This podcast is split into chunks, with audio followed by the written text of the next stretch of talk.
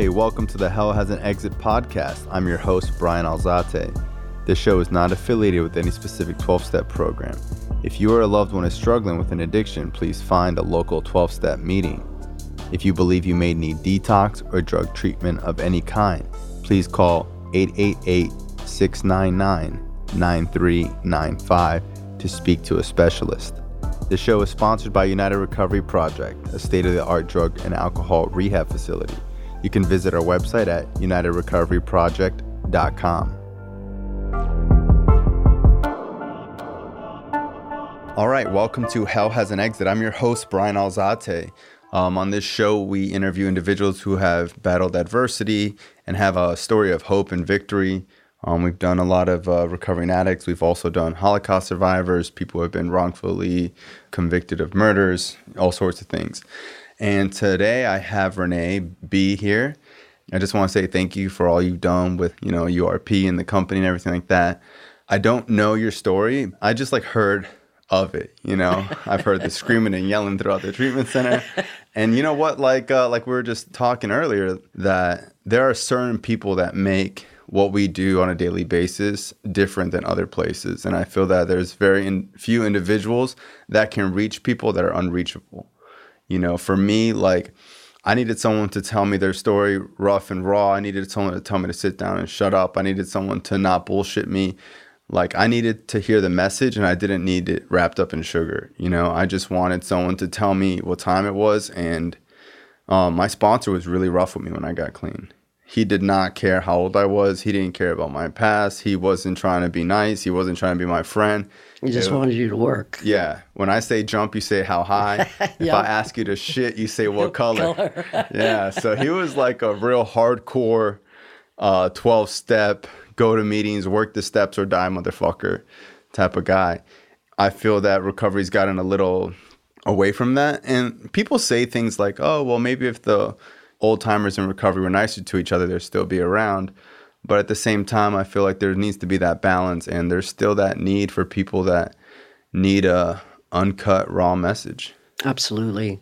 Well, that's the way it was given to me. I've been out of treatment facilities for years, state-run facilities. Mm-hmm. Nothing like URP, that's yeah, for yeah. sure. It's crazy because you couldn't tell me what I was doing wrong. I wasn't listening. Mm-hmm. I went against the grain. And I believe started in my childhood. I was mentally and emotional depleted at the age of 18. You know, as a child, a little girl. Where'd you grow up? I grew up in Miramar, Florida. Okay. I was born in Yonkers, New York mm-hmm. in 65 and I moved to Florida between 70 and 71. My mother bought a home with my father. I was five. I went to A.C. Perry I lived in Miramar till my teenage years. And some of what I'm sharing now is in hindsight of what I learned on my journey of recovery. Mm-hmm. And it's really crazy because yeah, I was talking to her like we don't know it's trauma when it's going on. No, it's just normal. Yeah. Right. It's that's all you know. Mm-hmm. I was daddy's little girl. I loved my dad. Mm-hmm. And we watched football games together. I was always on his lap. We had a nice little home um, in Miramar with a pool, family gatherings. My father and mother was born and raised in New York. I know my mother was Yonkers, New York. I don't pretty sure my dad was mm-hmm. in Yonkers. But as a little girl, I can remember the ages from six to nine, where some things just didn't feel right. I went with it. Um, we moved from Miramar to Cooper City mm-hmm. off 100th Avenue yep. in Cooper Village. And I went to middle school there, Pioneer Middle. That's so crazy because I went to. I, it's, it's so funny that we're from the same area. it's crazy. Yeah. We're so big, but when you get to sit and talk to people, mm-hmm. it's like, oh, yeah, I'm right there. Mm-hmm. So, this is where I believe my shift mentally and physically and emotional started. My father, in hindsight, now that I know, was a raging person who was an alcoholic and an addict. But as a teenager, he was my dad. He used to beat my mother, rape my mother. And I think I was 13, mm-hmm. where I would wake up. My father wasn't there. During the day, my father wasn't there. And I remember my mom telling me, Well, your dad's at work. He'll be home Wednesday night. And my dad was in our home. This was actually also in Miramar, but in Cooper City, he would come home from Wednesday night and leave Sunday morning. So Friday and Saturday night is when I would wake up to my mom yelling, screaming, and crying. Me and my sister shared a bedroom. So I have four siblings. I am the baby, my oldest brother, Jimmy, my sister Ray, and my brother Michael, and myself. My father was very abusive, mentally, emotional, and physical to my brothers, as well as to my mother. I remember one night um, I was in bed and I heard our bedroom door open, and I heard my father whip my sister. And I remember him saying, shush. I remember him say, don't say nothing. And I remember her crying. And I was up and I was facing the wall, and I remember relieving myself, trembling to where I kept saying to myself, why doesn't he just leave? Through that time, I was so scared, I didn't know. And I remember some of the times where my father would, would touch me, but I thought it was in a loving, caring way as a father. Like I said, my life was a wreck as a child. I didn't know what, was right, what was wrong. My sister eventually ran away. And of course, she was To escape him. to escape my dad. Mm-hmm. And then it started happening to me. And him telling me, don't tell your mother. These are things you're going to need to know when you grow up and be a woman. I remember my sister came back home, and I came home from school. I'm not good with dates and years. I remember coming home from school or coming in from playing because my mother was home. It was during the afternoon. And as I come running through the house, my sister was on the floor and my mother was standing over her and she was crying. And I stopped mid flight. And my mother looked at me and she says, Is this true? I'm like, What? I didn't do it. And she said, Is your dad touching you? Wow. And I made a pact with my sister prior because she wanted to say something to mom. And I said, Yeah, if you say something, I'll tell the truth. I'll tell her he's doing it to the both of us. At that moment, I froze and I said no. So it looked like my sister was Making stuff up. making stories Wow. And then your sister felt betrayed. by me. Mm-hmm. And she fought her demons um, for many years. She on PCP, Quaaludes, um, Percocets. Uh, she was always out. She was just doing horrible things, getting arrested and whatnot. We did not have a good relationship after that, her and I. I remember telling my brothers they need to protect their mother. You need to protect mom. You know, he can't be coming in on the weekends, you know, drunk and because at this time now I know he's drinking and doing this to our mom, you know, he's never here and da da da da da. They were scared of him because he would physically beat them. I never got that. I never got beat, but I got molested. Being that person in it, feeling that there was something wrong, but didn't know how to go about it because I loved my dad. You know, I was a tomboy growing up. He raced cars. We always went to Hollywood Speedo. He had a, you know, a um, stock car. He had a Camaro 69. You know, we were always at the races. I mean, that was a good life. It's very strange when love and hate exist at the same time. It's crazy because I loved my dad and I didn't want to be that person to damage her and him.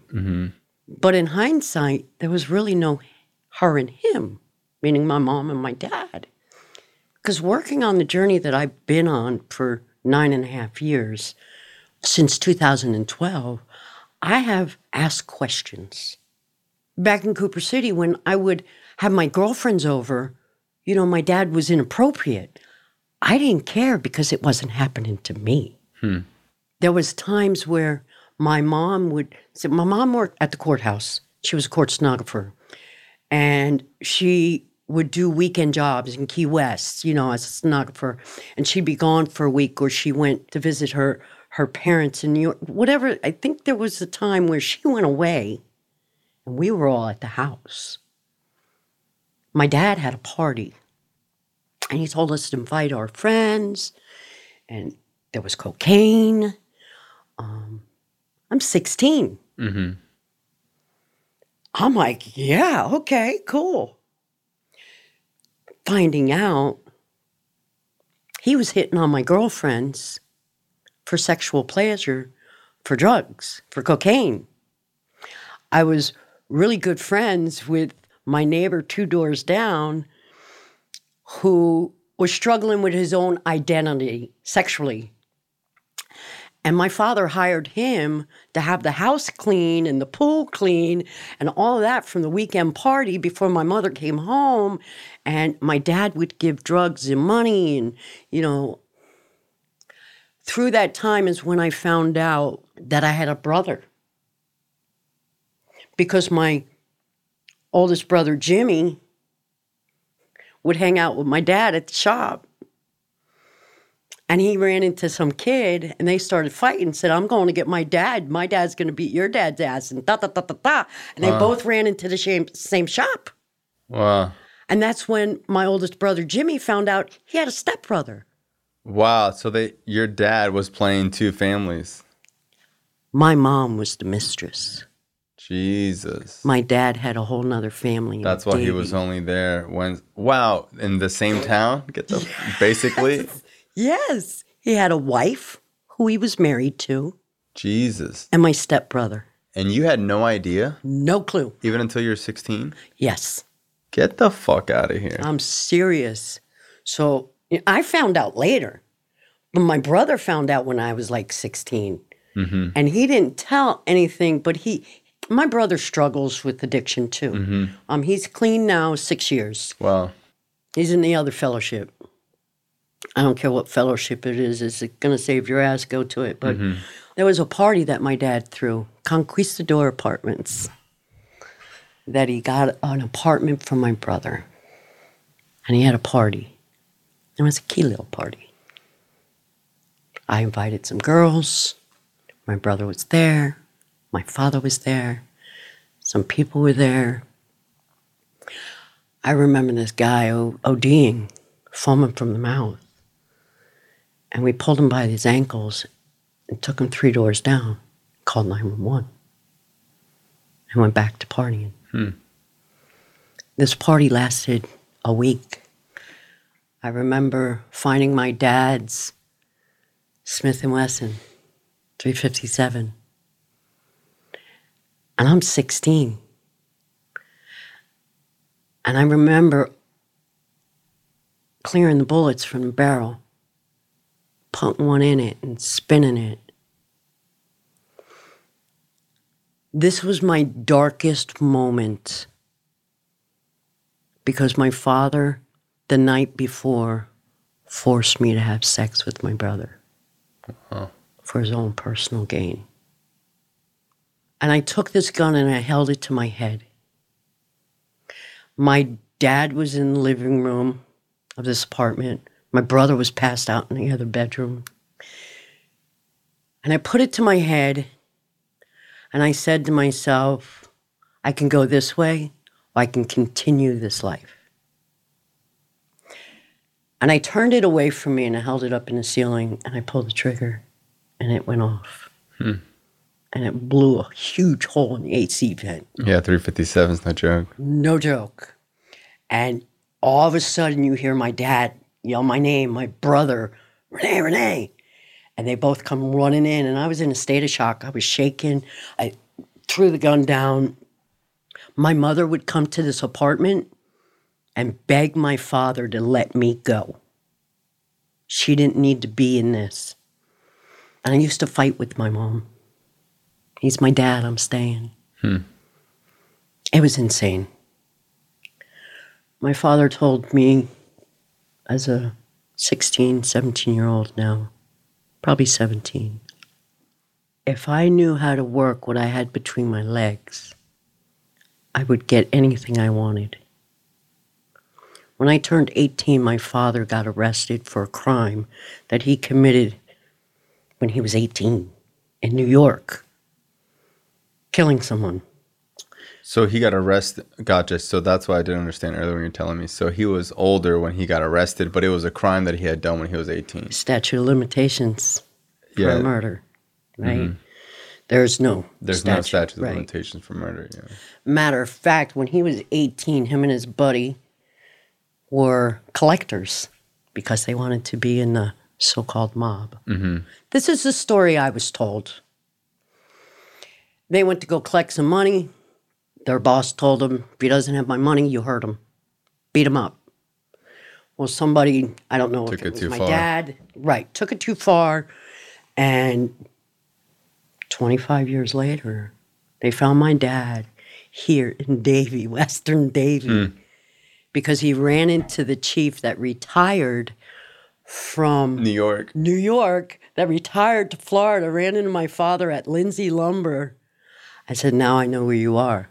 They opened up the case. He got convicted for 25 to life.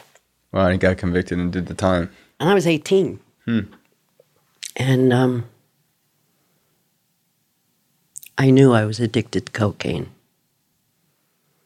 But now my supplier's gone. But the man who's been touching me for years is also gone. gone. Yeah.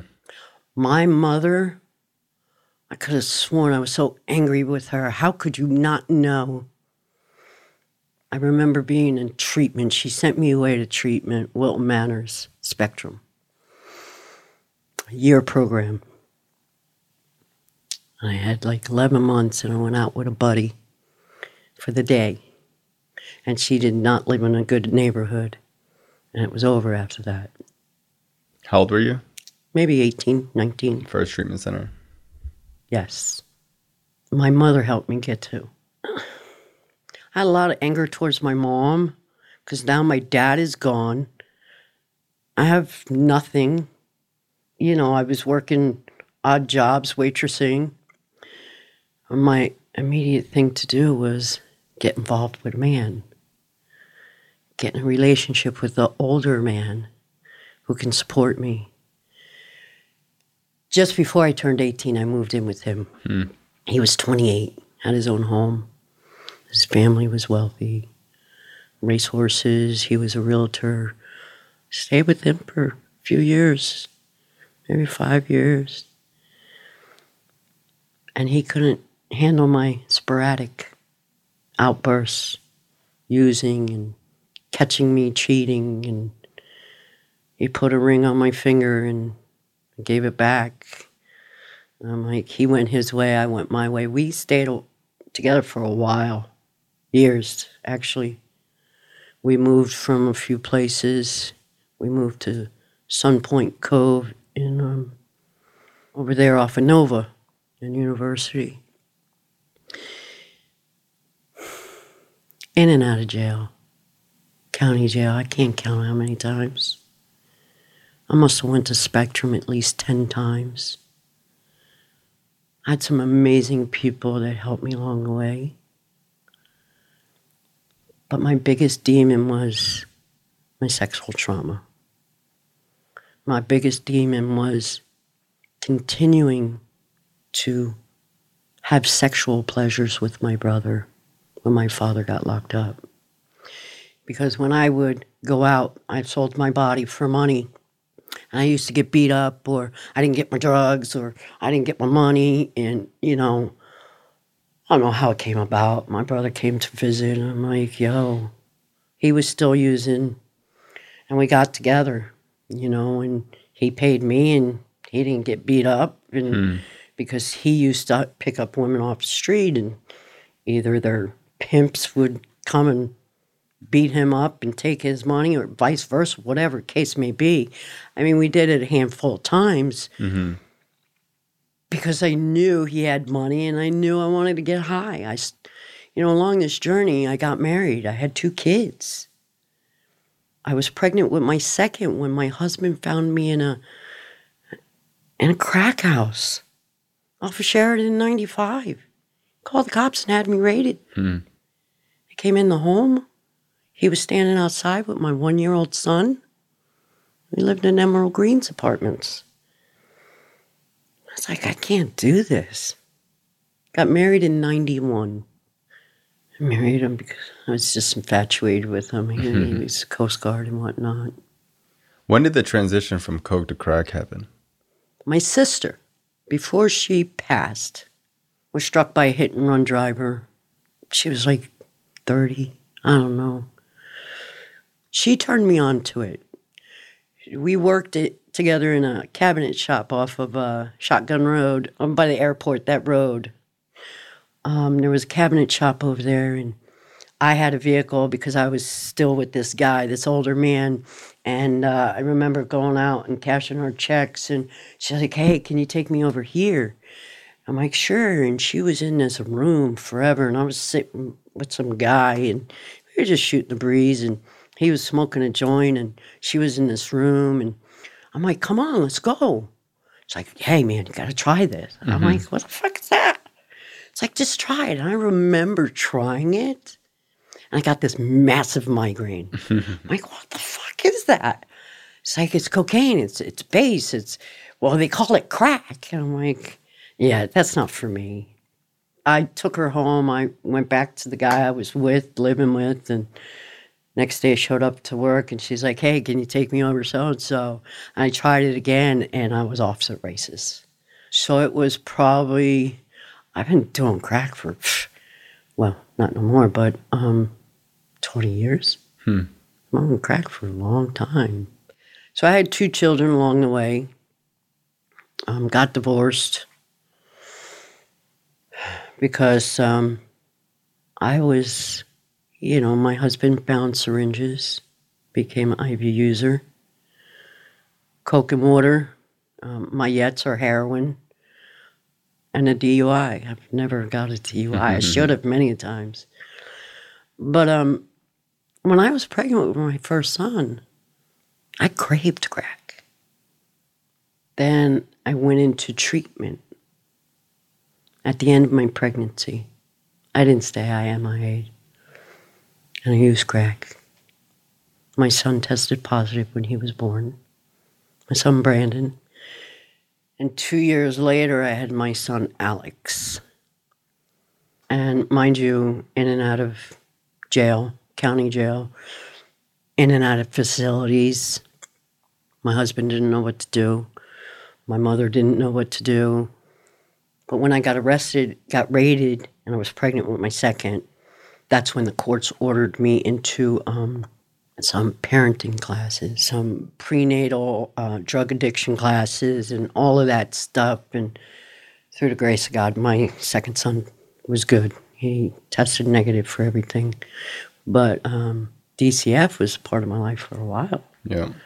I was good when I was monitored or when I had to be on structured shit. Yeah. Um, I was good. I'm always good on supervision. Supervised, I'm like a model citizen. Yeah. right? Um, it's crazy because I've been on probation, off probation, violated probation. My criminal background I had to get for a job. And I swore I wasn't getting this job. but I was committed to follow through what was asked of me. And that was early in my recovery. And I just said, Here you go, sir. I probably won't get the job, but it was nice meeting you. And he's like, Hold up. So what's the problem? it's like 40 pages thick. He's like, You're kidding me. And I felt that judgment from someone. Mm-hmm. And he's like, Hold up. You're just exactly what we needed, which floored me. But after having my kids, let me go back. Um, having my kids, you know, you think having kids, normal person would The light bulb goes off. you would think. Um, it didn't for me. My brother had passed away. My brother was the father figure for both my boys. Because my husband divorced me, I moved back in with my mom. I was MIA. If it wasn't in jail, it was out there using. My mom bought a house in a plantation over by Heritage and Fig Tree Park for me and my kids to live. Good schools, you know, hoping that would give me a shift, a mm-hmm. change. No, because I never resolved my past trauma. As And when you would go to these treatment centers, would you ever talk about the trauma? I was, I was just going to get to that. No. Mm-hmm. You'd always just say, No, I had a I normal childhood. Yep. I had a good family. You know, I never shared that. You think a part of you believed that? Or you knew you were just straight lying through your teeth? I was lying through my teeth. Yeah. You know, my mom, through treatment, found out. Because there's some things when I was in treatment, when there was family sessions, mm-hmm. that I disclosed.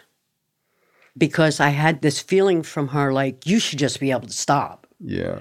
And that's when I was like, I was lashing back, like, mm-hmm. you think so? This, this, and this happened with the man you married. And you probably never even tried to stop it or investigate. You kind of turned a blind eye and now it's an issue. Correct. Mm-hmm. Um, so she was floored. She actually got sick there in the session mm-hmm. and was basically mortified. Like, I asked you and your sister, you told me no. So a lot of the things that she thought my sister was was not the truth mm-hmm. because of some of my actions that I didn't tell the truth with or some of the things as a little girl that I blamed on my sister because she was already the outcast. You Yeah, know? might as well. Might as well just keep throwing it in her direction. Mm-hmm. I couldn't get over the mental destruction that I was allowing that past to put me in. I never had that first kiss. I never had that first sexual encounter with a boy or a man. That was taken away from me. That mental trauma, those videotapes playing when you have this person that you're supposed to love, that's supposed to protect you, I was crushed. And when I let it out in that session, I was off. Mm-hmm. I was off to the races because now I'm ashamed. I have all this guilt that I should have said something years ago. And then I bombard her. I was so angry with her. Just get over it. Just stop. This is why I continue to do what I do. I've had some really good people and amazing therapy through the years where I would give you just enough because I needed to, you know, feel like I did something. Yeah. something or an understanding, especially with my dad, and especially that cat was out of the bag now. You know, my mom started to understand a little bit. She came to visit me at Spectrum. I went to the one uh, after Wilton Manors. I went to the one off Atlantic and something. And, you know, I, I just worked an, a little bit to, you know, ease my mental state. But the minute I got out, there was no structure. There was no accountability. I'm sure they would suggest halfway house, IOP, stuff I like that. I went to halfway mm-hmm. and I didn't come back, or I came back late. I jumped the fence. I went Whatever. to uh, there was nothing. that- stepping stones. Mm-hmm. I went through stepping stones a couple times. Mm-hmm. I didn't want to look at it. I didn't want to feel that pain. It was bad enough that I had to visualize this man for all that he's done, not just to me, but to my sister, to my mother, to my brothers. Mm-hmm. My brother struggles. He needs his father's acceptance. We get in a constant, just Easter Sunday, we got an argument because he'll go fly to New York to visit his father. For fucking what? This man did nothing but abuse this family. when he cherished the marriage that he had and that child. Wow. Fuck these four. Let me take care of this. My mother struggled for years. You know, one of my therapists says, Renee, you know, you're blaming your mom for not recognizing that since her abuse stopped, that she should automatically think he was coming in your room. This was a woman who thought this man would never hurt her children in any way. And I had to take a look at that. She was just trying to provide for four children on her own. Keep a roof over their head, keep them in school, food in their mouth, you know, stuff like that. I was just sharing today. My mom's about 5'2 and weighs 115 pounds. She's a fucking beast. She raised four of her own. She buried two. Hmm. Then she raised my two till they were teenagers because I was in and out. I've been to state prison twice. Forging lottery tickets were my, was my first stint You'd forge lottery tickets? back in the day. Wow. yes, I used to cut and go cash them before they had the readers. What do you do? What would you you cut it out and then Oh my God, there was such a it's a whole it's story. a whole forging whole story, thing. man. You know, yeah, I was good at it. I was good at it. How much would you say you won? Oh Usually man, small I cashed. amounts. I did fifty dollars, hundred dollars, five hundred dollars. Mm-hmm. Anything over a thousand bucks, you had to go to the place. Yeah. Um, yeah. That, That's- I never heard of that. Supported my habit. I'd sit at the table with a, a friggin' uh, um, razor knife. Mm-hmm. And I had to make sure the backings were the same with the squiggly lines, same Mm-hmm. color, and just cut and just paste. It was crazy. But I violated probation, I think, five times for that charge. My first stint was in Chattahoochee, Florida. Got a year and a day. And that's where my sexual identity shifted. Because I didn't like men because of what my father did and what I had to do when my father was away to get my drugs. So I was attached to women. I've had relationships with women. Not only in my active addiction, if there was a party, it was men and women, you know? Um, it's crazy because I didn't discriminate. I don't discriminate here. We're all equal. But um, my second stint was in um, Gadsden.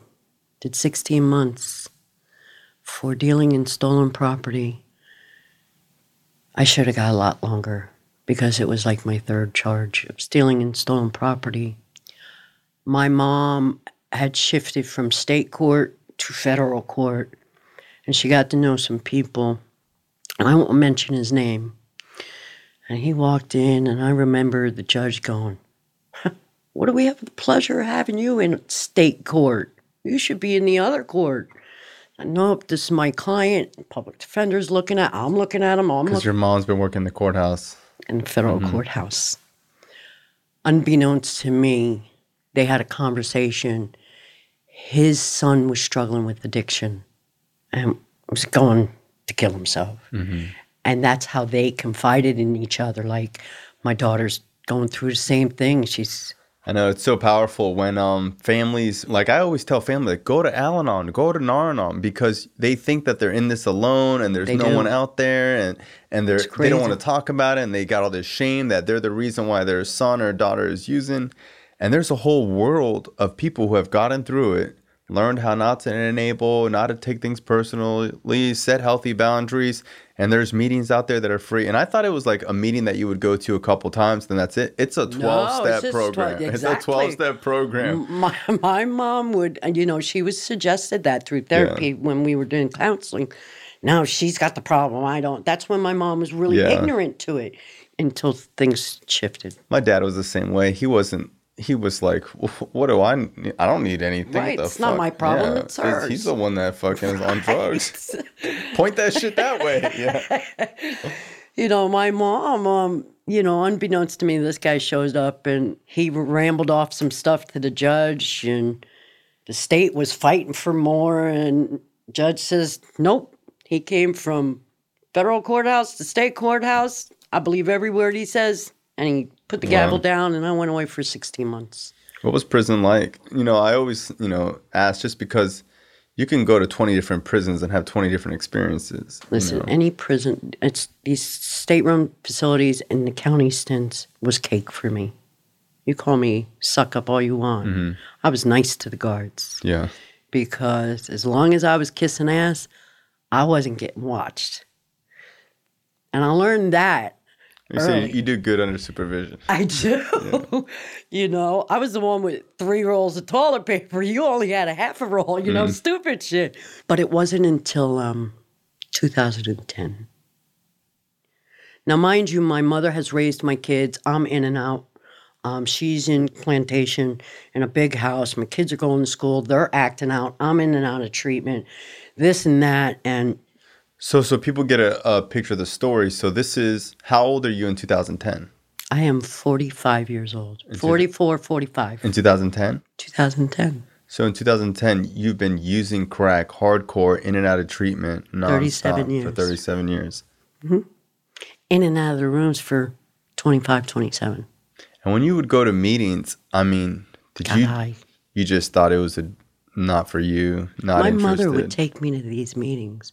I would go in the front door, have somebody meet me at the back door, Cop. cop, go in and go out with the group of people. So my mother would think, but my mother always knew by the sound of my voice that I was under the influence. My mom can tell through text messages. Yeah, because you're not You're your not the norm. same. And your mother knows you. My mom could tell the oh minute my I God. I walked through the door. She could tell through the phone, my voice, The voice. She knew in, the look in my eyes. Yep. She would tell. She could tell that I fucked ain't up. right. I fucked up. Yep. She never. My dad would be like, drug test them. She would be like, I know my son. Because sometimes I'd fake the drug test so they'd be clean, Yeah. and she was like, "I don't need to drug test them. I know when my He's son hot. uses." Yeah. right. My mom was the same way. She Mm-hmm. could peg it, you know, um, the phone call, or she'll just look at you. Something ain't right. And she'd walk away. And by my actions, I created her reaction. Anytime I walk through the house, she scatter, grab her keys, grab her purse, and go hide them somewhere, or put it out in her car, or lock it up in her bedroom. Um, I stole everything of value from her. You know, I remember my kids and I lived in plantation. I went up from the garage attic with a lighter, getting all the way to the other side of the house, dropped into her office. It was a closet office. To steal the keys. To steal money. Yeah. My kids' money, her money, keys. Remember, we had Thanksgiving. Everybody locked their purses up there. Since I'm already in my head, like, fuck this, they don't want me around. I went up, stole out of purses, came back up. Hmm. I'm out. I used to pack up plates for the guys that I used to cop from for Thanksgiving Wow. and give them food. I, I did that to a drug dealer before. I saw it. I saw it I had to comment on it. Yeah. So 2010, I'm in the midst of hell. I got the guilt, the shame, the embarrassment, and the remorse, and, you know, my father, and shit that's going on with my brother. And I couldn't hold a job. You know, my head is all over the place going, You're nothing but a piece of shit. You don't deserve to see your children. You don't deserve the mother you have. You'd be better off not to be here. So I was approached. I was pretty much uh, recruited with a team of six to go to state to state, Alabama, Illinois, kiting checks. And I was getting high every day. What do you mean kiting checks? So we had a couple people who would break into cars Mhm. at like gyms, daycare centers, Looking for checks. looking for purses or wallets. Mhm. And then they would get Traveler checks, right? they would get personal checks. They would get credit card. Every woman will keep their social security card on them, their ID, and their checkbook. Guys would keep cash, and you might find a checkbook in their glove box. So those two people did that. Then another two people would um, call the banks. Because if you have your social security card, that's all right. Hey, I'm so and so. I need to find out what's in my account. And so we had two of those people. And then you had me, who was the stupid one of the litter. two were watchouts, two checked bank accounts, and two did the crime, the break ins. And you're the break-in. I, they would write a check. I didn't touch Oh, it. Oh, you're the one that go cash it. I went to go through the drive throughs Mm-hmm. and cash it. Anything over $2,000, they really want a, a, a thumbprint or. Or an ID or something, and you were the no, one. No, I had the ID. you were the one that would do the thumbprint with a record. No, underneath 2000 you didn't have they Oh, just okay. they would just cash Whatever. them Gotcha. right and when you're in the far lane of the drive-through and you're shipping a check They can't see. and the id they can't see yeah. so we first started in uh, some state and then we went to then we came back to florida So wait, this is a gang of of robbers, basically, stealing checkbooks, going through the drive-through, and then cop and crack. This is me. no no i was copping crack You're the only one. I was the only one. they were just stacking oh, bills oh, they're just normal criminals. Exact- They were normal criminals. I was the crackhead doing the stupidest shit Yeah. just so I can get money to spend by the end of the night getting more crack. There you go. By the end of the trip, it was all gone. Of course. So I'm like calling them, let's go again. And they're like, no, it's too soon. I'm like, listen, we're going to go again. They're fuck it. Okay, we'll go. I felt bad at this one bank because I remember, as messed up as I was, I remember being at this bank and feeling some type of way the day before. Mind you, we're in Cincinnati, Ohio, and we're going from city to city to city to different banks, and we're just traveling. It, it was like an eight hour day job, okay? Of course. And for every check, I got 300 bucks. And you got to do it quick because by the time you rob the purse, you have to start heading up to do the withdrawal. It was all banks off the highway, okay? wow. How many banks would you hit in a day? I, I don't remember. it was a good 10 plus, Wow. okay? If not more, mm-hmm. because I hustled. How would yeah, but it'd be really hard to break into a car hoping well They did that the night before. okay. Oh, they did all Gotcha. that the night before So the or night- the morning of because the banks didn't open till nine o'clock. Yeah. Some banks opened up at eight. Yeah.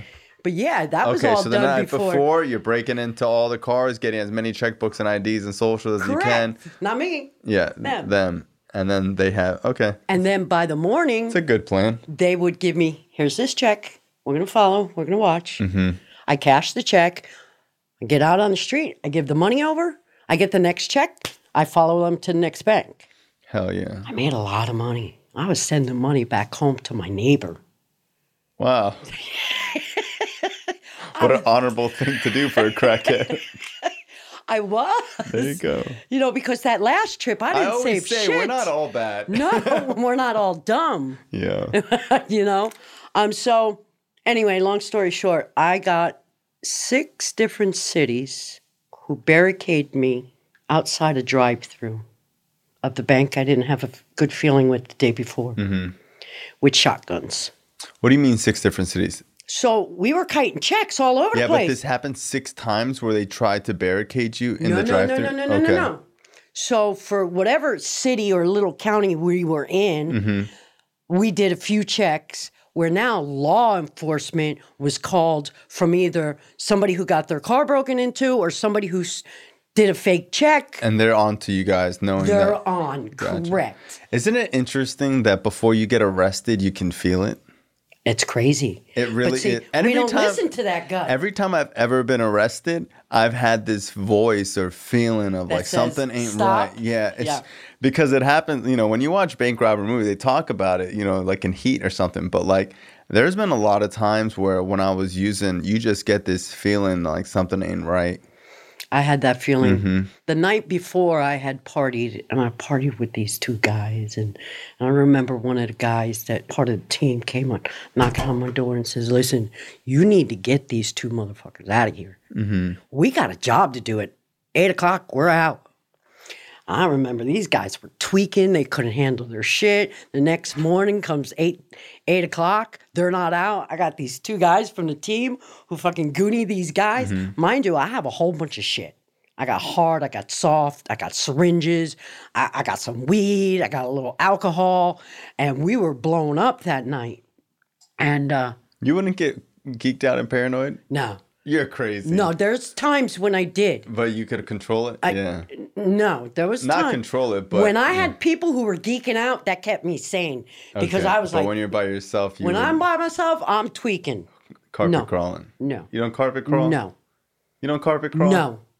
My early, early times of using, You would. I would, but I had this gut wrenching feeling that You learned. I learned because I kept picking up kitty litter. That's what I was Okay, and someone the other burning that shit. Yeah. Yes, I learned, or pebbles, you know. Yeah. No, it's Sheetrock, not even. popcorn ceiling. I ain't doing Lint. that. Yeah, because because they have all this stuff with Joe Biden talking about how he smoked Parmesan, and people think like like uh, Joe Biden's son has a memoir where he was smoking crack, and he said like he had smoked Parmesan cheese that was on the floor, and people think that's like this crazy thing. I was like, that's not even terrible. No. You smoke kitty litter, that shit will fucking destroy your life. Oh my God, You smoke a piece. in your It's crazy.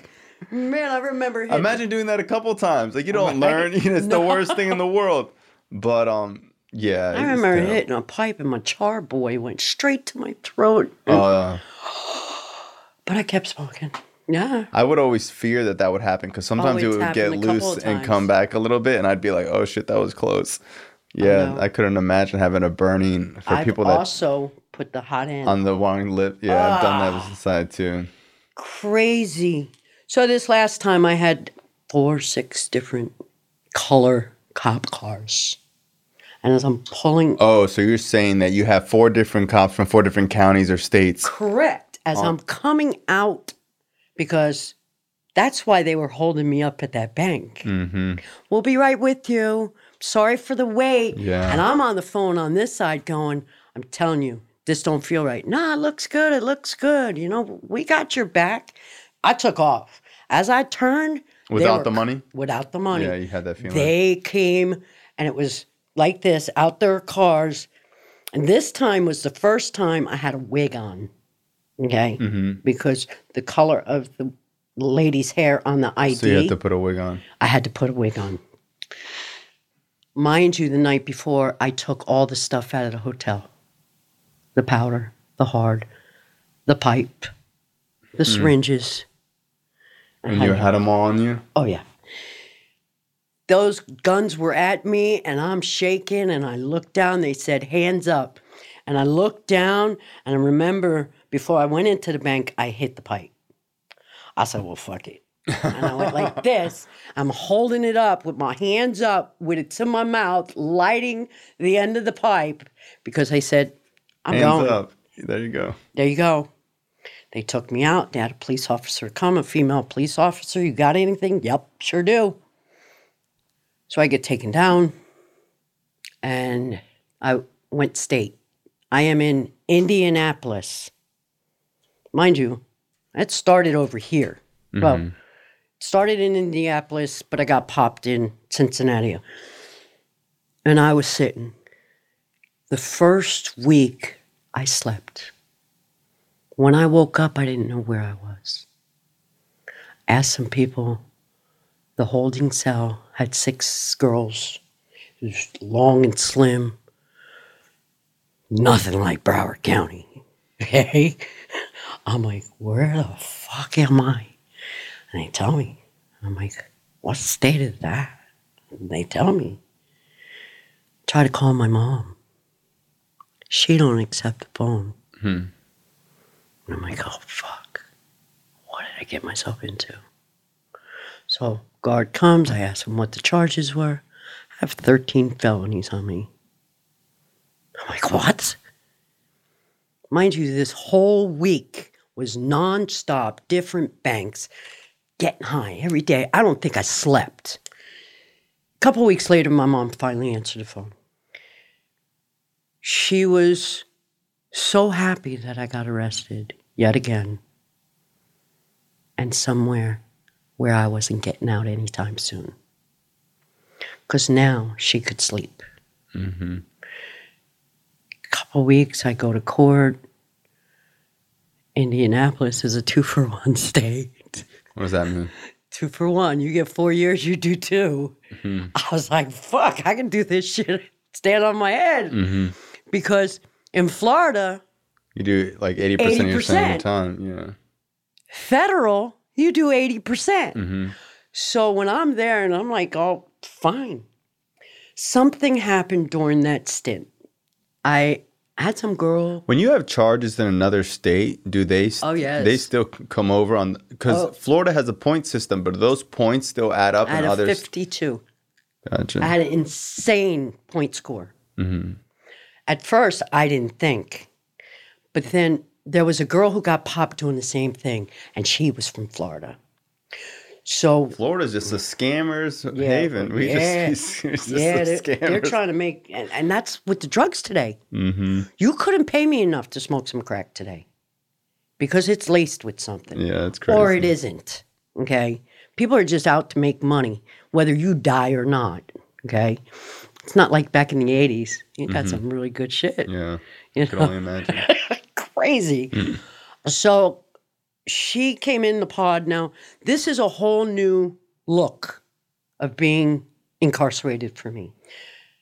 The only way I can describe it was it looked like a scene of Locked Up Raw, where it's in this big pod and it's all raw iron bars and bunks straight down. I see these, I got these 13 charges. I'm like, fuck, if I got to do two years, it is what it is. I, I, I'm so far away from home. My mother won't answer the phone. Um, my kids hate me. I stole everything of value from my children when they lived with my mother. She couldn't even kick me out of her house because I had two minor children there. Okay? She couldn't even evict me. Wow. Yes, she was pissed. So all these uh, charges happened, and a couple weeks, maybe a month later, a couple months later, I get some guy that the court sent, and he was an outside attorney. He was a federal attorney. I'm like, why? Why are you here? He says there's a conflict of interest. I said, why are you a federal attorney and not a state attorney? He goes, oh, you didn't know? I said, no, what? He says, You have federal charges. I said, Why? He said, Because you went state to state. I said, What?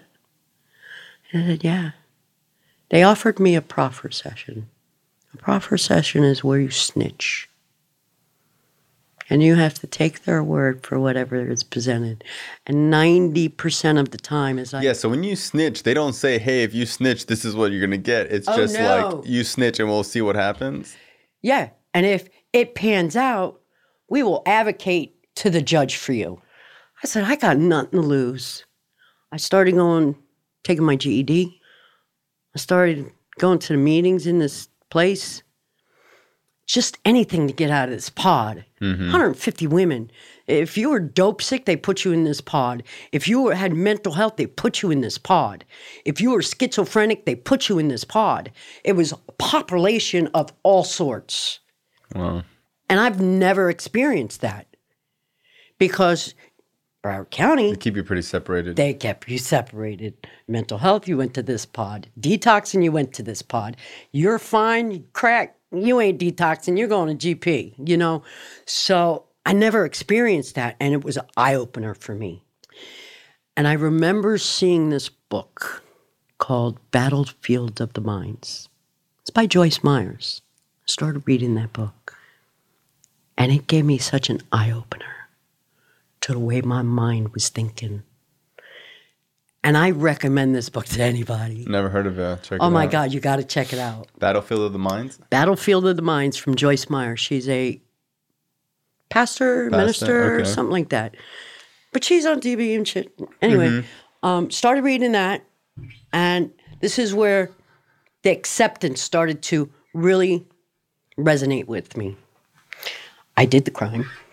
There's been crimes I haven't gotten caught for. You know what? Let's just go. Guy says, listen, the attorney. His name was Rick Ford.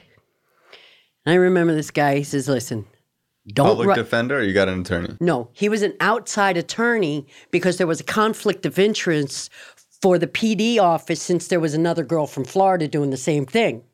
Gotcha. She accepted the public defender that day, and I said, "I'm not accepting nothing. I want to, I want to resonate these charges you were putting at me." Mm-hmm. So since she accepted, they had to get an outside attorney for me. and did you, so you didn't snitch?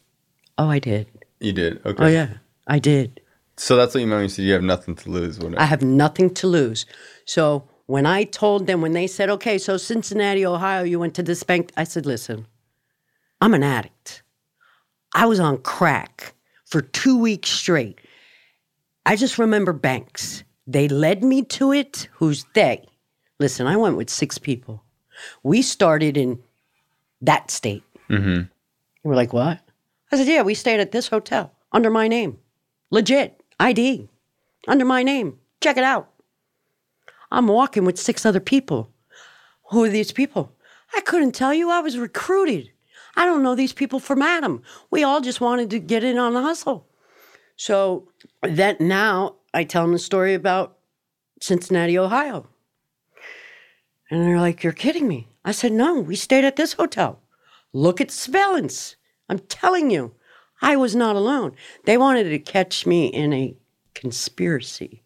They wanted to put me away. Mm-hmm.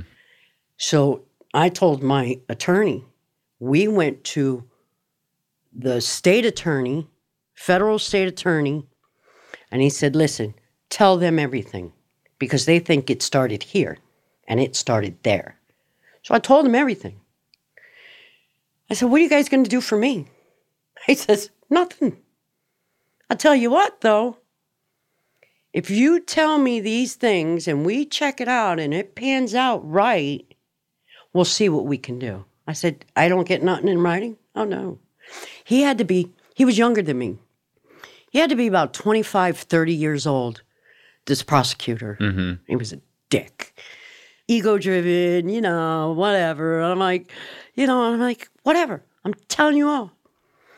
So I told him where I was recruited. I told him, we've done this trip, not just this year, but we did it prior years and da da da da. And I was back and forth once a month to court. Nothing has changed. Nothing has changed. And I got friends with the bailiff, one of the guards, uh, per se. He was a marshal. And I think his name was Bill Williams, something like that. And he would always talk to me, give me extra bags because at lunchtime they break and I have to go back into the holding cell. And, you know, I got to befriend this guy and and he was like, Man, you got a crazy fucking story. I'm like, I'm an addict. I'll do whatever it takes. And back and forth, back and forth. And I told one person about the proffer, and it went viral that I'm a fucking snitch. I must got in fights. You're a fucking snitch. You know, you ain't loyal to the game. You know, you're a piece of shit. People spit my food in the shower. They fuck. It was crazy. 2010, October 6th, I appeared to be sentenced 12 years. And I don't know what it was, but they woke me up at 3 o'clock in the morning. You're going to court, Renee. I didn't even see my court date. I'm in Kentucky. Great place. Great food. Home cooked meals. Biscuits and gravy. And I gave all my shit away the clothes. My mom started sending me money. My kids were writing me letters. I was getting pictures about my kids, and I gave everything away. They said, "Hey, you're coming back." I said, "I don't know what it is, but I hope I don't. If I do, I'll just buy the shit over." And I went in, and it was this moment of clarity. It was this at a moment experience where I am up here looking down. I'm in this federal courthouse, amazing, beautiful architect courthouse in Indianapolis, Indiana. And I remember my attorney talking to the judge. I have this right now in my car. He says, Who is this woman? And he mentioned her name. I said, That's my mother. He goes, Did you know she wrote the court's letter? I said, No, I didn't, sir. You know, my mom pretty much disowned me. I mean, she's, you know, she talks to me because, you know, she's taking care of my two kids. And you're 45? 46. 46 And years I old. turned 46 in jail, and whatever it was. So he goes, Well, I'm going to let you read it. And he hands it to the bailiff. The bailiff comes over, and I'm shackled. And I start reading it. And he goes, Ma'am, and I look up. He goes, No, I want you to read it out loud. Wow. Everything I thought my mother thought of me because of the mindset and the drugs mm-hmm. was the furthest from the truth. After this, I'll show you the letter. I'm a good mother. I'm a hardworking woman. That I am loved by her and my two boys. But when I am under the influence of alcohol and drugs, I'm not a good person. If there's any consideration in you helping my daughter since we are so far away from home, we greatly appreciate it. And it said somewhere in there, please let my daughter know that her family loves her and we are there in spirit. And it's crazy because she addressed the judge a certain way. Three months prior, I wrote the judge a letter and I addressed it the same way she did. So they were fighting. The judge is like, "Well, this is a crime. This is, this has been a crime, and it's uh, I forget the term that they used that, that she ranks this amount of time." And they're like, "It's only her." They wanted me to take the fall for everything, Mm-hmm. and I said, "Listen, this is what she did. It's wrong, but this is what she did." But there was also other people involved. This is where the state prosecutor chimed in and said, Your Honor, if it wasn't for her information on how the crime worked, we would have no idea. We have made arrests. We have found out how it starts because if a car gets broken into, you better check their bank account mm-hmm. because now their ID, their checkbook, and their social security is gone. Right away, you ask that person, Where's their bank? call their bank, cut it off, and we've made arrest. We'd be nowhere with this crime. Mm-hmm. And it is an insane crime that's going on with people coming from different states because our technology isn't as good and you know we're not that quick when there's a bad check being cashed. A good check but not the right person. And this was going on and, and i can remember this feeling like am i hearing this? And and the judge is like there's no way i'm releasing her. And there was a, and then the judge says listen i got to take a break. He hits the gavel. My marshal comes over and takes me back to the holding. I'm like what the fuck just happened? He's like i don't know about a half hour later i get pulled back up and i hear the judge say fine i agree with both of you and i'm going to go ahead and give her the benefit of the doubt time served two years federal probation and a $2000 restitution and slammed gavel Damn. I don't know where the fuck I am. You're going to release me. I don't have no clothes. I'm in a jumpsuit because since the crime was so bad that when you are sentenced to prison, they destroy all your property. I didn't know that. Oh, yeah. They just destroy your ID. There's no reason for it. You're going to be serving 12 years, right? So they destroyed my ID. My mom and this attorney have been talking. Mm-hmm. My mom tried to get me a flight to go home, but I had no ID. I had to take a 27 hour Greyhound bus ride back home. Jesus. My attorney put me in a halfway facility for the night. I called my mom, and she was like, What? You're kidding me. I'm like, No, mom.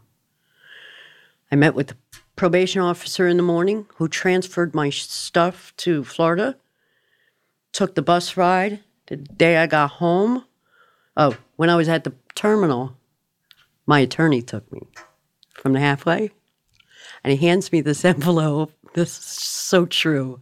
He hands me an envelope. He said, Here you go. I said, What is this, my bill? And he says, No. He says, Open it up. He gave me $50. Hmm. He says, Don't you come back here. There's open charges here. That if you come back before the time runs out, you will go back to prison. Mm-hmm. I don't ever want to see you again. First thing I did was go buy a pack of cigarettes. I got on the bus. First bus stop I got off, I wanted to get high. But the only thing I was thinking about was a cheeseburger. I wanted a cheeseburger and a Coke. Okay. um, I made it home. My mother picked me up at one o'clock in the morning in Fort Lauderdale fucking uh, Greyhound station. And the rest is history. I got a probation officer who was a hard ass bitch. I don't know, it was because she kind of had a thing for her. she was sexy. And I figured, damn, I'm going to listen to her. But she was hard. She was on my ass. And now, mind you, I'm 13 months abstinent. I come home, I'm on house arrest. House arrest. My mother's taking me back and forth to uh, probation and meetings and whatnot. And I think I got 18 months clean and I was doing shady shit. I was calling John's when my mom was at work. And she told me when I, she picked me up that night, she says, You got one shot. You fuck up. I will never let you in my house again. I said, Okay. My mother's my biggest Staying clean but still tricking.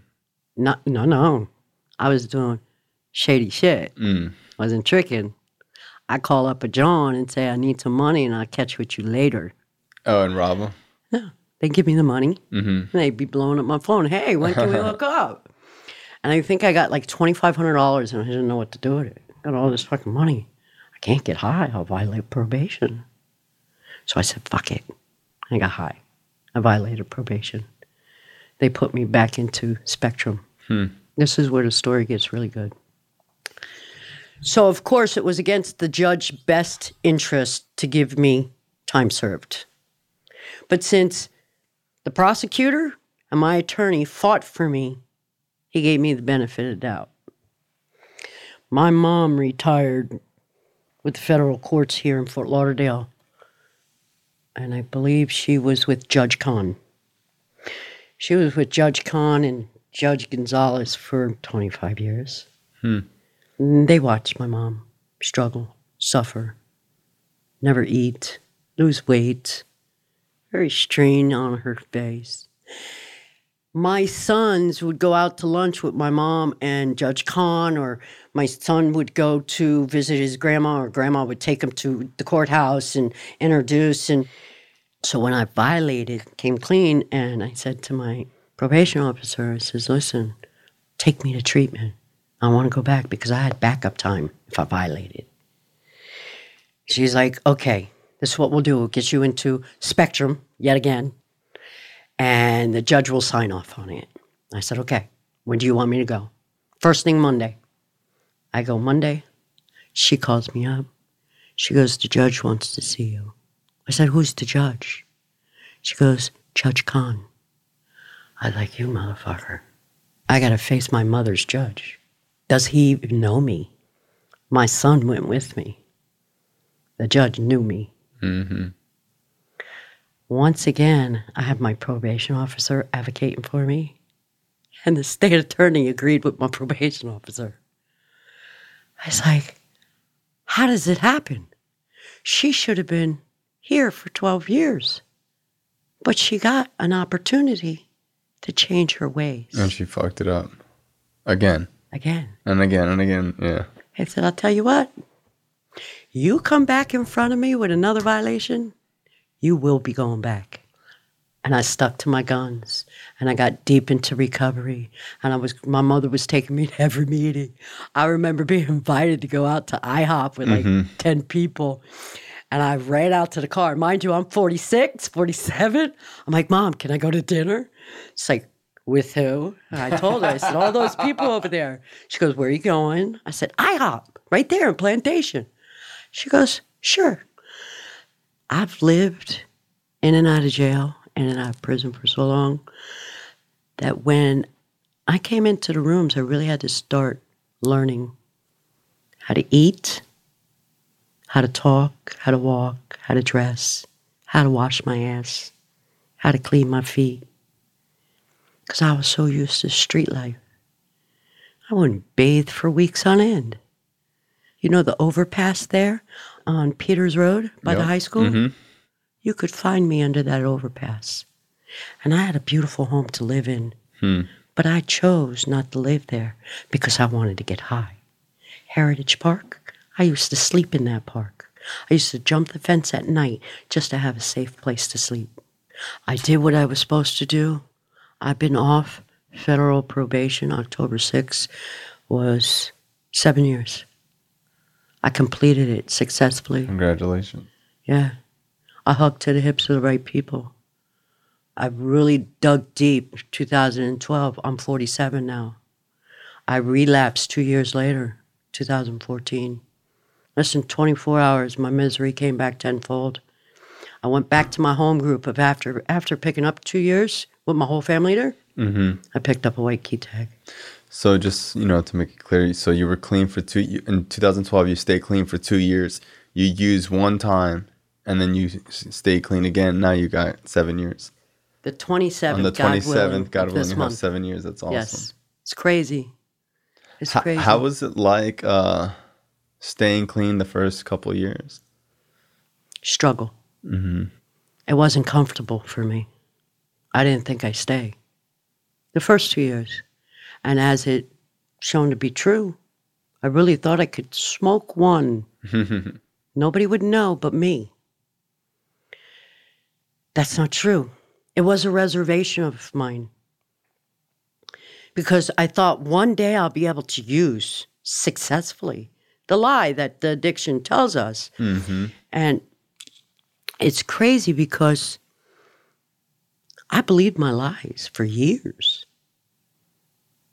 You know, it's not necessarily the drugs, it's everything else too. I had to start over. I'm 47 years old. My kids can't stand me. My mother's giving me one more shot in a beautiful condo.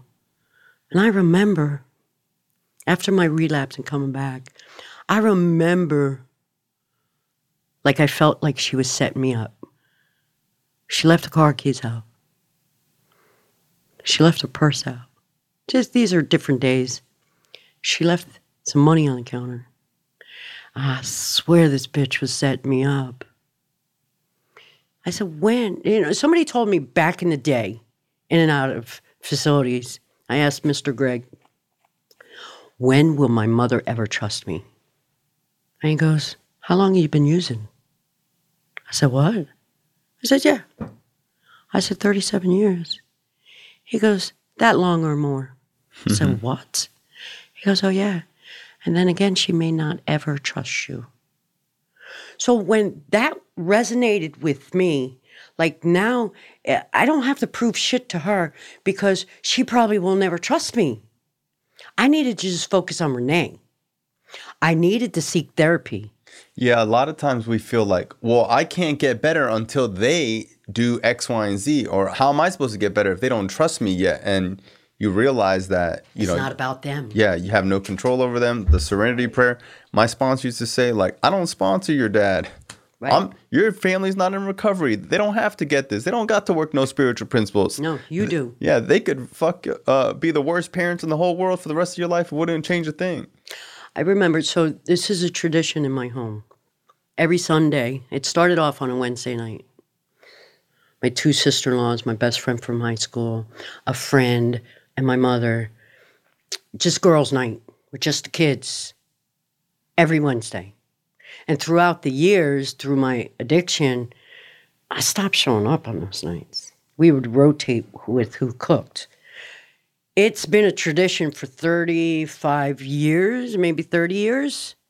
Now it's on Sundays, and it has been for last 15 years. It's at my house every Sunday at 5 p.m. The girls. When I got out of treatment the second time after my um, violation of probation, I did 90 days because I was federal. I couldn't just do the 30 days. Mm-hmm. I came home on a Friday. Sunday, I cooked dinner. And I felt this awful feeling when everybody was sitting down at the table, shooting the breeze and eating. Nobody's drinking. And I didn't say nothing, but my mom has wine every night. I know my sister in law, she drinks wine.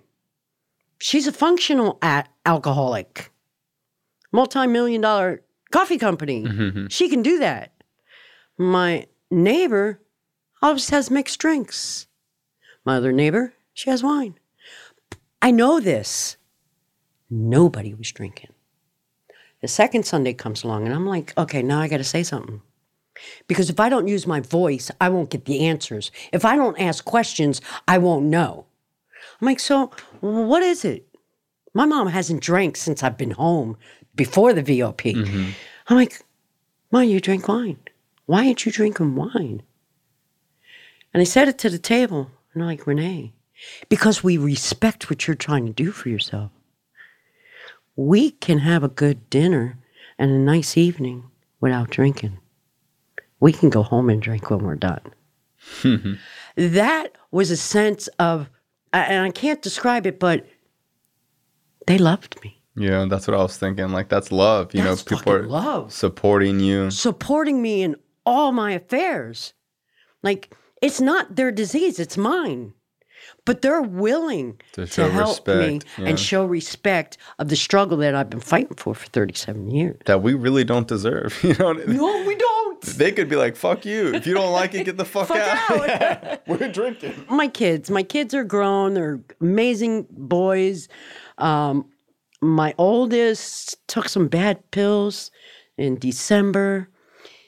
It was the most darkest moment of my recovery. Thank God I have a great sponsor, called me every day. Mm. She's got 30 plus years. My grand sponsor and my great grand sponsor, I don't talk to, but they're powerful women. Mm-hmm. They're amazing women, 30 plus years. Joey B has, I think, 32, and Philly T has like 34. Oh, that's cool. I know her. Okay. Mm-hmm. All right. Amazing, strong women. Have I been consistent in my recovery lately? Absolutely not. Do I go to meetings? Absolutely. Do I call my sponsor every day? Absolutely not. Have I? Absolutely not. My personal life right now is a shit show. Um, we're on this daily chat of gratitude list.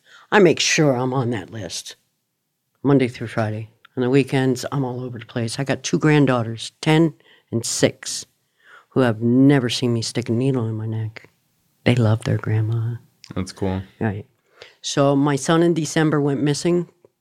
He got carjacked in Jacksonville, woke up in the back seat tied up. He winded up two weeks later in a field called me up at four o'clock in the morning. I remember there was a missing person. I had it all case, on Facebook. Yeah. I remember I was told on a Wednesday. I reported it to Fort Lauderdale, and they're like, "He's not missing. He just says he's grown. He has no mental health. He has no substance. He just don't want to be around." His phone was active. His Facebook was active. I don't know what the fuck's going on, but when his friends were calling me, we got a problem. Mm-hmm. He called me up at four o'clock in the morning, crying. I'm like, where the fuck are you? Let's call the cops. He's like, no, no, just come and get me. My mother in the other room. I'm like, where the fuck are you? And I hear him talking to, I'm like, whose phone are you calling from? He's like, some store. I'm like, ask the guy, where are you? My granddaughter's laying next to me, not his daughter, my other son. I'm surprised she didn't wake up. My mother comes in. She's like, she's like, why does it go? She's Brand. I said, like, yeah. So I hear him ask this clerk where he was at, and clerk goes, I don't know. I just come to work. He's like, what do you mean, dude? So we finally get the address. I Google it. He's five hours away. Hmm. I'm like, Brandon, if I can't call the cops and if I get in my car, you better not leave. No, mom, I promise, I swear. Just come and get me. Please come and get me. I'm scared. I'm scared. I said, Why don't you want me to call the cops? He says, Because I don't know if they're alive. I'm like, Who? He's like, The two guys who got in my car and beat me up. And I'm like, Where were you? I don't know. I don't know. It just didn't make sense. Now, I told some stories to my fucking dad. Mm-hmm. So I got half my brain in mother mode and I got half my brain in active addiction mode and I'm all over the place. I call his brother. I said, Alex, because him and his uh, now fiance transport horses from Southwest Ranches up to uh, Ocala, Tennessee, all those places.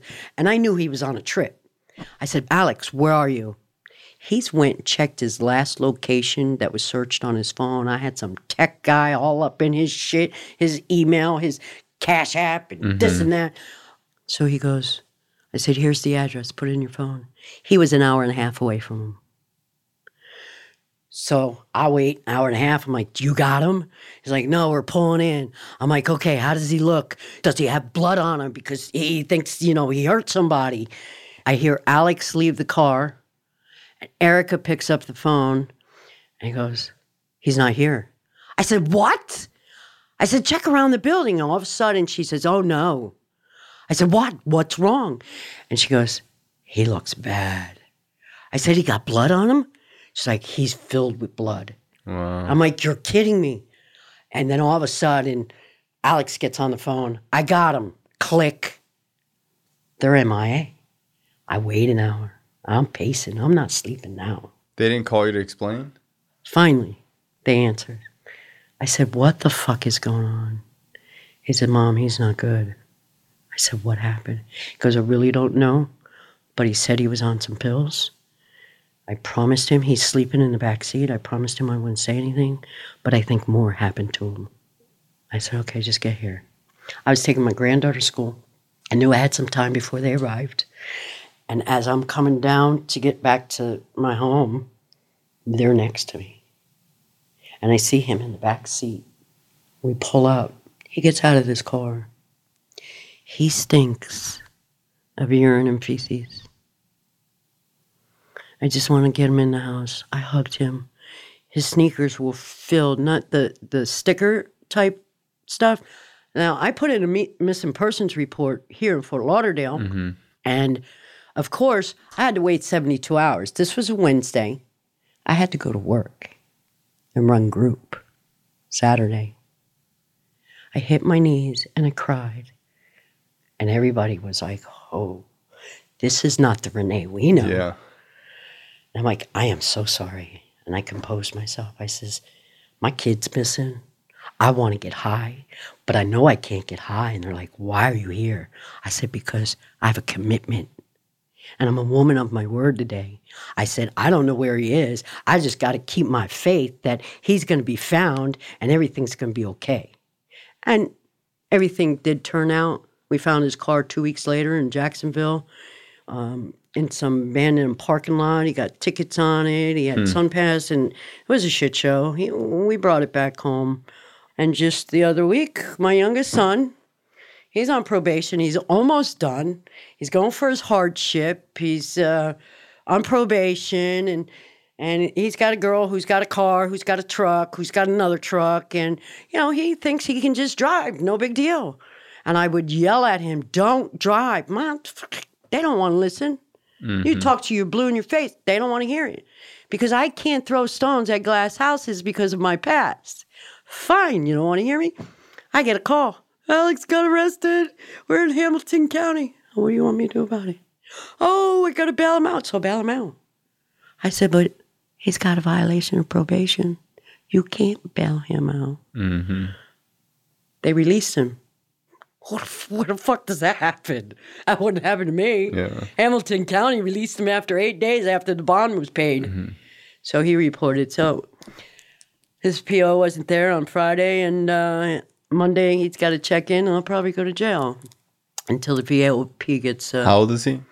25. My other one's 27. Um, my 27 year old has my 10 year old granddaughter, and my youngest has my soon to be seven year old. How does it feel like? Um, like I know for me, when I deal with issues like this, I get a little glimpse of what like I put my own family through. That for me, that, that goes hand in hand. You know what my son said to me when my youngest Alex was having a whole bunch of problems out at fucking 136 Trailer Park.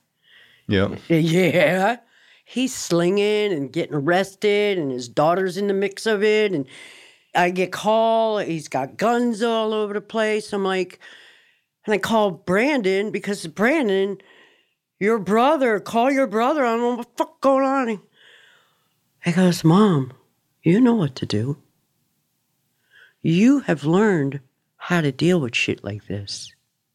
Grandma didn't have a clue. But you are prepared. Mm-hmm. You'll go in there, you'll do what you need to do, get Darla out of there, and call me later. you know? Um, Wow. it's been a struggle with both these kids. I mean, they're good boys. They like the hustle, they like the quick lick, um, but they know not to come in my arena that way. Mm-hmm. Last night I was out with everybody, went to Longhorn. I invited everybody. My son just got out of jail. Last time we were there, he just got out of jail. Flagler County, you know, fentanyl, crack, prescription drugs, all of that. That was his first violation. He did 120 days and came back. And now he's been good ever since this stupid driving when he shouldn't have. My mother never trusted me. My mother trusts me with her life today. Like I said, my mother is my biggest cheerleader. My mother now speaks of me to her friends.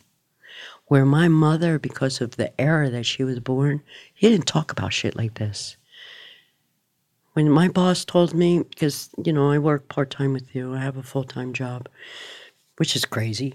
How the fuck did I get where I'm at today? You know, uh, it's truly a blessing. You know, you asked me, what did I? I mean, my first sponsor said, "What do you?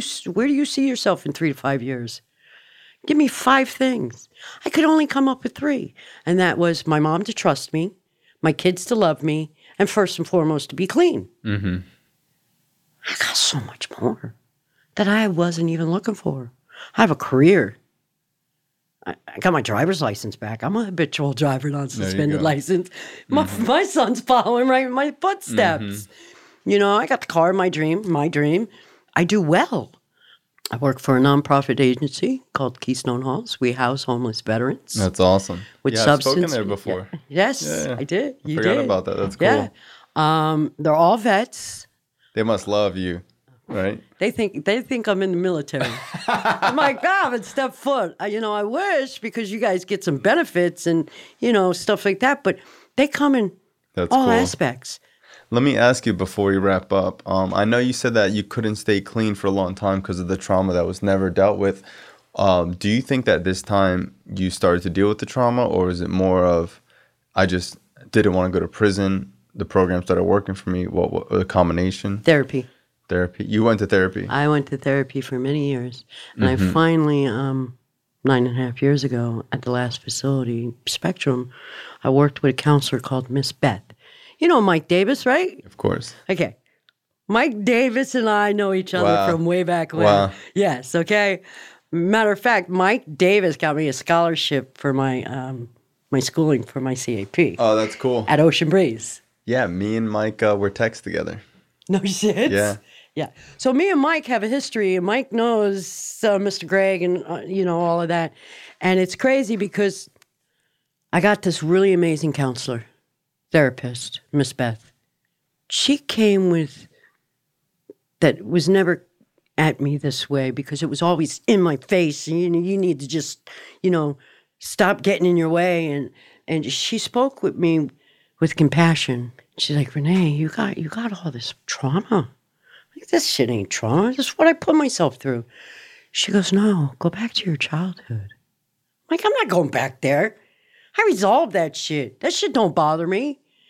She broke me open. Mm-hmm. And I'm telling you, the weight, not at the moment, when she got some of these things out of me from my childhood trauma, from my father with my brother, and you know, she had me write a letter to my dad, and I was angry, and it was ten pages long, and you know, she's like, "What do you want to do?" I'm like, "What the fuck? You, you got me crying like you know a baby."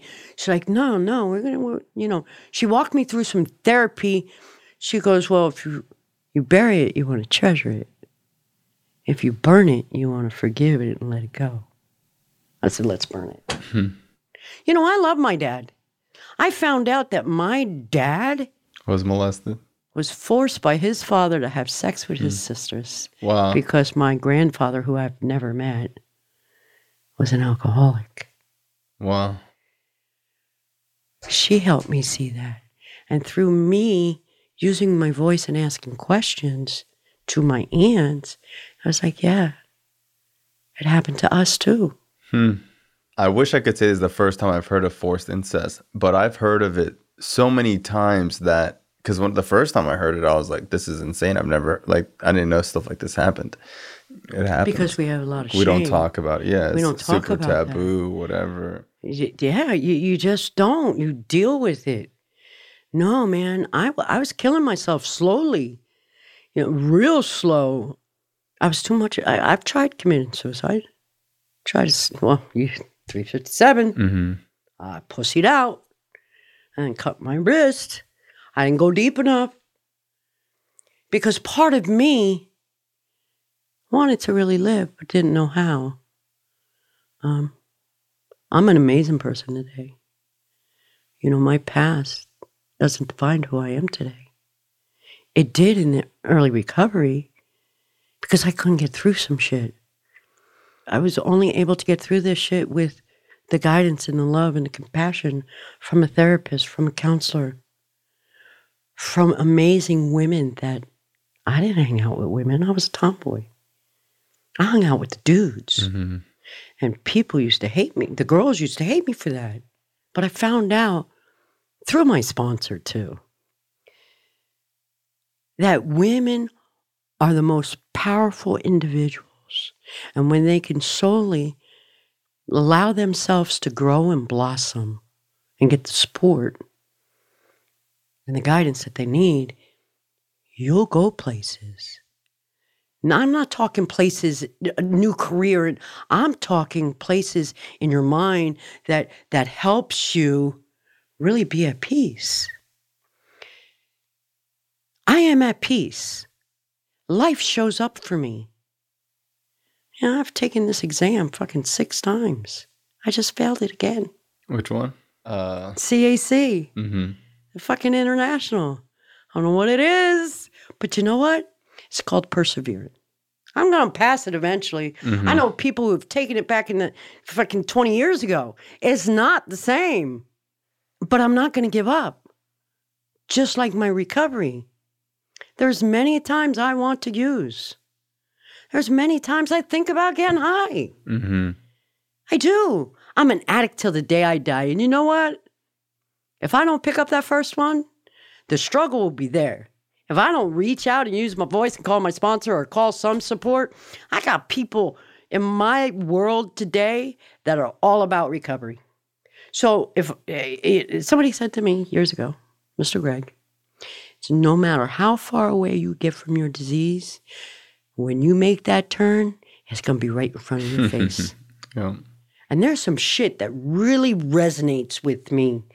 You know, I keep my program very simple. I don't work a perfect program as you just as I just shared.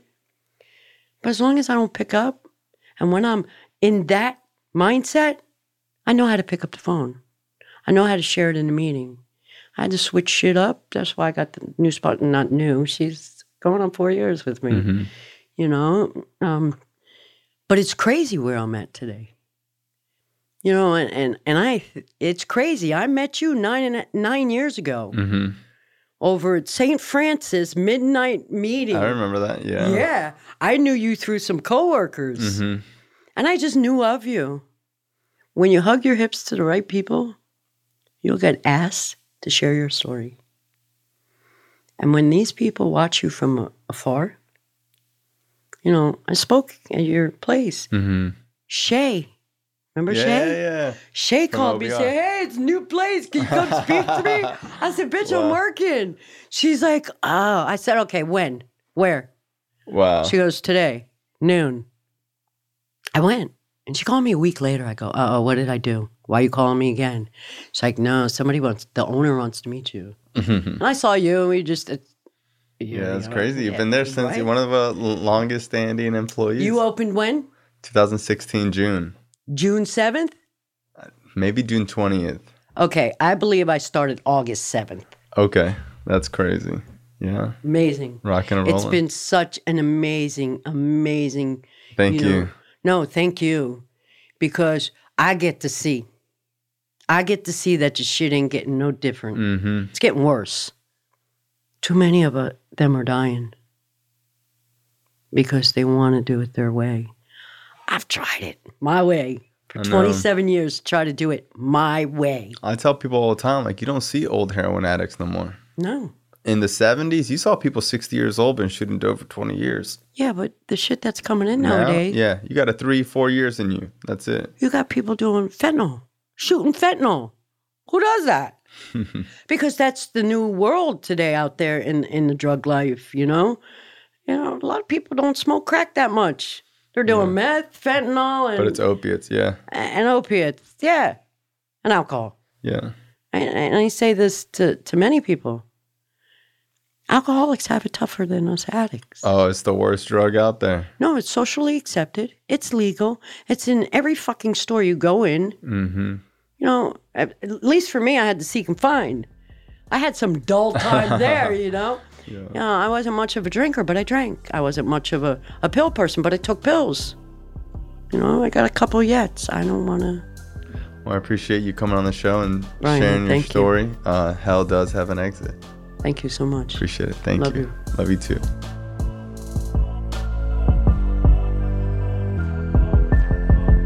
This show is not affiliated with any specific 12 step program. If you or a loved one is struggling with an addiction, please find a local 12 step meeting. If you believe you may need detox or drug treatment of any kind, please call 888 699 9395 to speak to a specialist. The show is sponsored by United Recovery Project, a state of the art drug and alcohol rehab facility. You can visit our website at unitedrecoveryproject.com.